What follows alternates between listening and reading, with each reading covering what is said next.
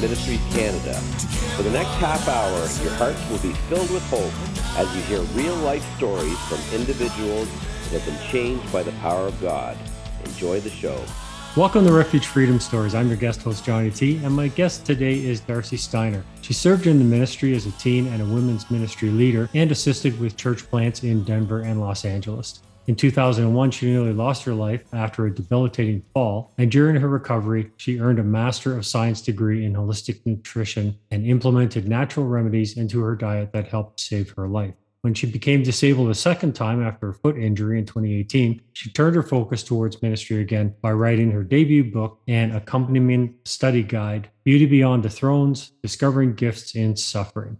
How are you doing today, Darci? I'm doing great, Johnny. Thank you so much for having me. It's, it's a, a, joy. Yeah, it's a blessing to have you here. So, obviously, based on your history, you know, you've been involved in the church for a lot of years, even from a young age. So, tell me about how you came into that place in your heart where you decided that ministry was the thing for you. Tell me about what led up to the point of you getting to know about God and bringing Him in your life. Sure, thank you. I was raised in a home that taught me about God. I never have not known about God. So I'm very grateful for that. My parents were different religions, so that was somewhat, you know, difficult. When I became independent and went out on my own, I moved to Boulder, Colorado for a time. And I prayed as I was moving to Boulder that God would help me find a church. So I was driving around looking for what church I was going to go to one week and then the next week and then the next week and had that decided. And I had a job that weekend at an Albertsons and sold dad's root beer. I was one of those people that give away free samples. So this guy kept walking by and I thought that was so strange. And I was 20, you know, and he was cute.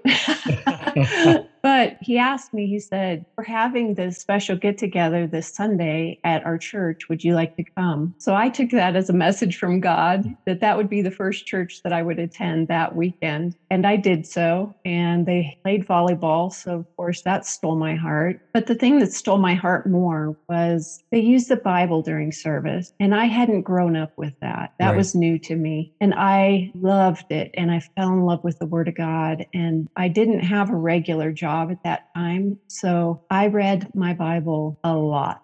I just remember starting in the New Testament, reading through Matthew, and I was blown away because there was so much in there that I never knew. And I was 20 years old and raised in the church. So the Word of God really impacted my heart. And I didn't go to another church. I just stayed there because I was happy and had some people study the Bible with me, was baptized, and had a, a desire immediately to want to someday serve in the ministry. So you said your family had two different religions or two different faiths. So what were they? Lutheran and Catholic. And did you find that a conflict for you when you were trying to understand who God really was from the different perspectives? No, not really, because since I was small, I just saw it in the conflict between my parents. I see. I saw that my mom really wanted to go to the Lutheran church, but she had to go to the Catholic church. And she would go with us, but I saw the pull in her that she wanted to go to the Lutheran church. When you're young, you don't really understand what's going on, but you know that there's something. But obviously, they both had a really strong faith in God. Yes, they both loved God very much. So, your journey began at this church and branched out into some kind of ministry. So, you being on fire for Christ and things like that. So tell me about that. Okay. So I was in college, graduated two years later with a degree in psychology, and was looking for a job and was offered a position in the church to be part time teen ministry leader. Hmm. Um, and this was a new church. So it was a small teen ministry. So I served half time teen ministry, half time administrative. Mm-hmm. And as the teen ministry grew, it became full time teen ministry. And I loved it. I loved it. And I was up all night and I fed teenagers a lot of Cheetos and a lot of sleepovers. And yeah, it was it was a fun time and just love serving. Where did you go from there? Then I got married, and my husband and I were asked to move to Los Angeles, where we again served, not full time, actually, we were volunteers for this church plant. And we moved there. We weren't married yet, so it was hard on us with two rents and not having a job right away and that kind of thing. But we were part of this church plant in Los Angeles, and this time with adults, and led a Bible study. And were asked to actually live in Beverly Hills and we had oh. no money. We mm. had zero money. So, believe it or not, we found this apartment. It was pink and it was bug infested with water bugs and roaches, but it was in our price range. Right. Yeah.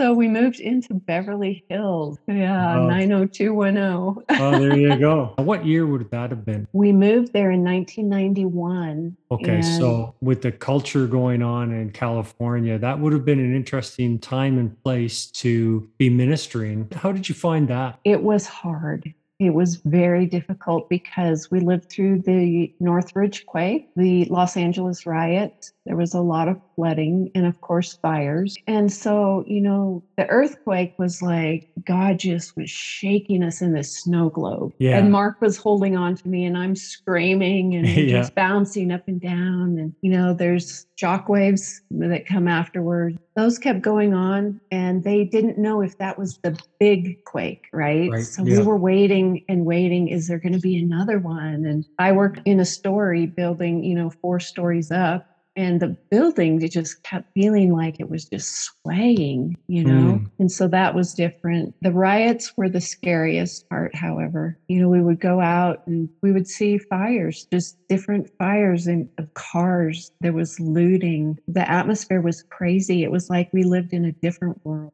so being strong in your faith would have felt God's protection and yes. uh, and some measure of His peace through that all anyway. Well, and we went to some of these places to knock on doors and invite people meet Jesus. So we did take our faith with us. And that's part of why it was scary, is because we did go into some of these places that were difficult. And we had some success. You know, we met some people. I actually met, she wasn't a famous movie star then, but she is now. And so that was interesting, you know, but we, we became best friends for four years and we were only there four years. And then she became a famous actress. Yeah, it was definitely different than Colorado. So, what led you to leave California and move back to Colorado? I got pregnant, and we knew we'd never be able to afford a home in California. And I was pregnant. Our families were back here. We wanted our daughter to know her grandparents. So, we moved back to Colorado and live in the suburbs of Denver. It was a good choice. You know, we learned a lot in Los Angeles. I don't regret being there. It was a great time, a great time to bond our marriage. Mm-hmm. We had to rely on each other a lot and came back to Colorado and we've been here ever since. And from there, were you still involved in the church when you came back to Colorado? Yes, very much so. Again, not full time, but with a lot of responsibility and kind of too much responsibility. I started having some health problems and realized I'm carrying too much weight. I'm responsible for too much. I have two small kids, so we had a right. second daughter, a lot of ministry responsibility, I had fibromyalgia and I was always rushing. I was always running. And one day I ran up the stairs to get a CD to listen to, ran back down, but slipped on a piece of paper and fell and it tumbled down the stairs. And at the bottom of the stairs was a baby gate. And of course, you know, you're not thinking when you're tumbling down the stairs or you're thinking very quickly. And I, yeah. I saw the baby gate as I'm tumbling and I'm like, oh, I don't want to crash into that. So I hurtled over it. I don't know how, but it would have been better had I crashed through the baby gate because by hurtling it, I crashed into a wall, which flipped me and face planted me into the ground. And I injured my back very severely. So that ended me in bed for a couple of years. And while I was there, okay, so I had fibromyalgia and then the back pain. And because I had very little movement, I developed a syndrome called complex regional pain syndrome. And what that is is it's it's a severe nerve pain disorder. So I have severe muscle pain, I have severe nerve pain, I have back pain, and I have two small children that I cannot care for.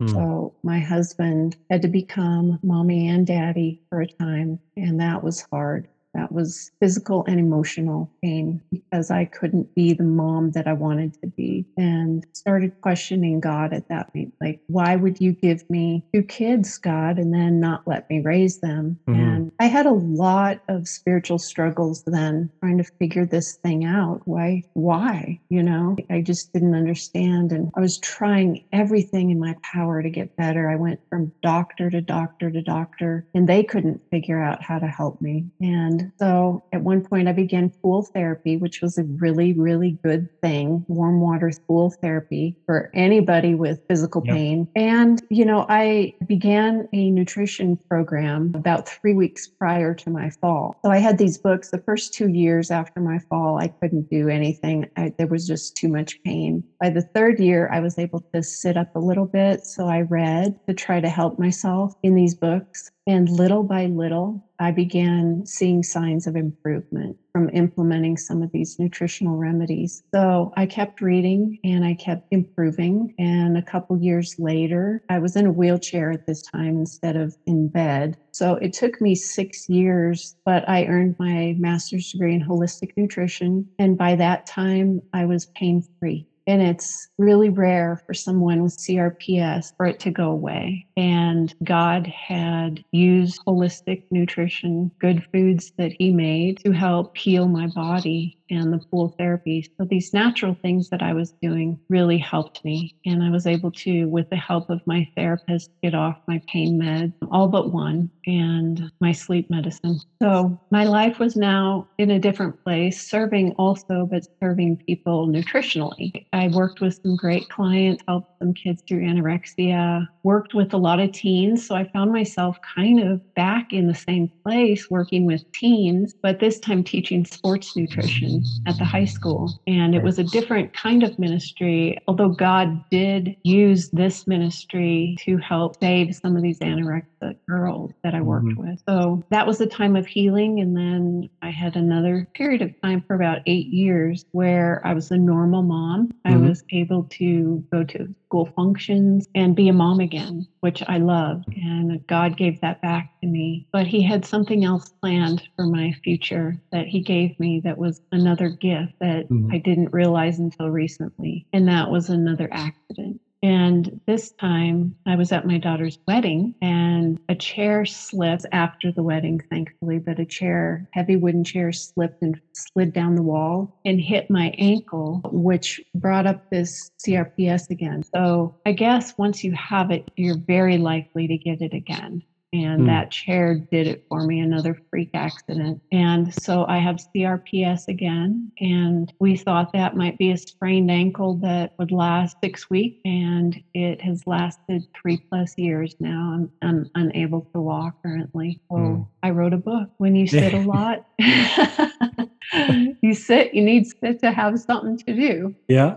Yeah. Well, you know, God's ways aren't our ways. And, you know, we just don't know what's going to be birthed out of suffering and circumstance and, you know, mm-hmm. events and things like mm-hmm. that in our lives, right? Some are self inflicted and others are inflicted by things in our environment around us. So, how was your faith through the second injury? Was did you see Thank a different? Did you see a difference between where your faith was going through your first injury and your faith the second time through? Most definitely, and it wasn't immediately because again, I asked God why. You know, why twice? I mean, wasn't once enough, you know, not walking for five years. And now it's been three plus years. And the first couple years were terrible, excruciating pain, just like the first mm. time around. And I could do nothing. I, I couldn't even watch a movie because I had pain throughout my entire body. So I couldn't get my body situated to where I was comfortable. And my husband had to care for me he's self employed, so he has his own company, thankfully. But he took care of me around the clock. Mm-hmm. And had he not, I would be somewhere in assisted living, probably. But so what happened was I began seeing these different things that God showed me. So I, I felt very alone in my pain. I mm-hmm. felt no one can understand me here, not even Mark. And Mark is an amazing man, amazing caregiver. And yet he couldn't be with me in right. these places that God took me. And only God could meet me in this darkness, mm-hmm. in this space. And so I met him there and I still meet him there. Mm-hmm. And he's the only one who's there, but it's an opportunity for me to go deeper with him and know him on a one on one basis. Mm-hmm. Not, you know, as a God who's the God of everyone, but who's with me in my darkness. And I wrote some poems about it, which I put in a book that I wrote. But I saw this as a gift. This was a gift that God gave me, mm-hmm. that He created space for me to be with Him in this space. And in this space, He started showing more and more of Himself. He showed me that I had no perseverance to get through the next moment. It came from God. So this was a gift that God gave me. How was I going to have hope for tomorrow?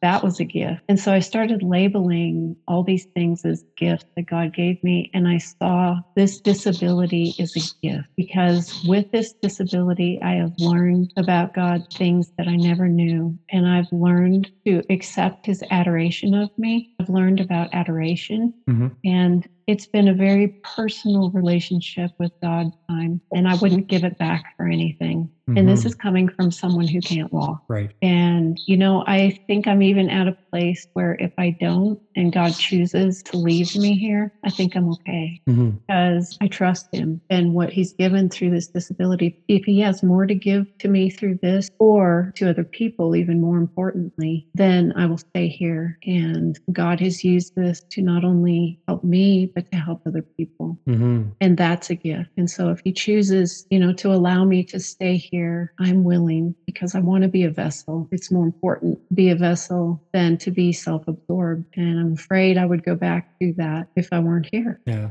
absolutely. Yeah, that's uh, that's some great spiritual insight into the rest that we can get by trusting God's plans instead of our own. So obviously that led to you writing your book. So tell me a little bit about your book. Okay, it's called Beauty Beyond the Thorns: Discovering Gifts and Suffering. So Paul had a thorn in his flesh, and God used him to write more books in the Bible than anyone. Mm-hmm. And I think that's beautiful. So, Beauty Beyond the Thorns, kind of where that came from. Jesus is our beauty beyond the thorn. We all have thorns. We all suffer. We all go through something, whether it's divorce, physical pain, financial trouble, you know, anything, any trouble. So I didn't want to be in the book. I didn't want to put my story in the book, but it ended up with my story in the book. But what I do is I parallel stories of, of in the Bible. So say a physical ailment like the bleeding woman. Right. I talk about the bleeding woman and then I parallel it with part of my story or someone else's story that like that. Mm-hmm. And there's I talk about the man with the shriveled hand. There's mm-hmm. a lot of biblical healings that I talk about. Mm-hmm. And then my husband wrote a chapter on caregiving. So that's an important section but yeah, some of it's about my journey. And then there's a lot of Los Angeles in there. I talk about some of the, the things that I learned during that time in Los Angeles, losing a job and then getting a job the same day. yeah, for sure. So, where yeah. is it available? Where can people find your book? It's on Amazon only right now, and there's a study guide that goes with it. Mm-hmm. So, that's sold separately, but yeah, on Amazon. Okay, well, that's great. So, if you were going to leave our audience with one thought about God, I would say God is in the darkness. If you are in the darkness, God is there. And He is light, yes, but look at the cross. That's where light and darkness meet. So the cross is where the answers are. That's where the light comes from. Jesus is still your hope. Never give up. Even if you feel like God is not with you, He is. Even if you're in the dark, you take one step at a time daily. Never stop opening your Bible. In the scriptures, He can be found, especially in the red print. Read the red print in the Gospels, and you will be closer to Him as a result. Yeah Yeah, so very true. Yeah, there's there's power in well, there's power in the whole Bible, but you know the red words. Yeah, there's songs mm-hmm. about just reading the red words, right? well, yeah. well, that's that's awesome. Well, thank you so much for being here with us today and sharing your story. It's been a real pleasure to talk to you, and I hope that we can have you back another time. Thank you, Johnny. I enjoyed it so much. Okay, God bless you. Thank you. You too.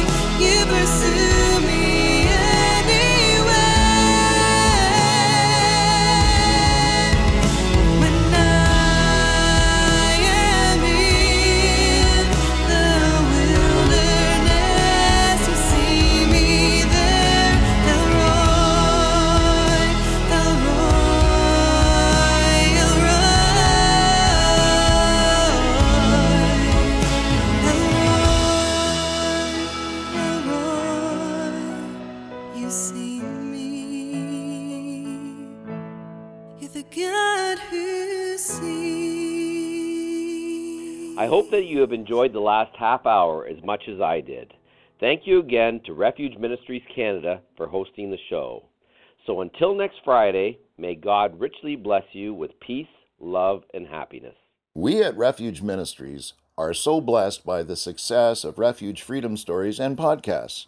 In addition, we focus on youth prison ministry, release kits, and many other diverse outreaches to the needs of our community. As a nonprofit, there are many costs involved, however, and we are asking for your support. Financial gifts can be made via our website, at www.refugeministriescanada.com or by calling 519 701 0108. Your giving makes this work possible, and we thank you in advance for your support. That's 519 701 0108. God bless you.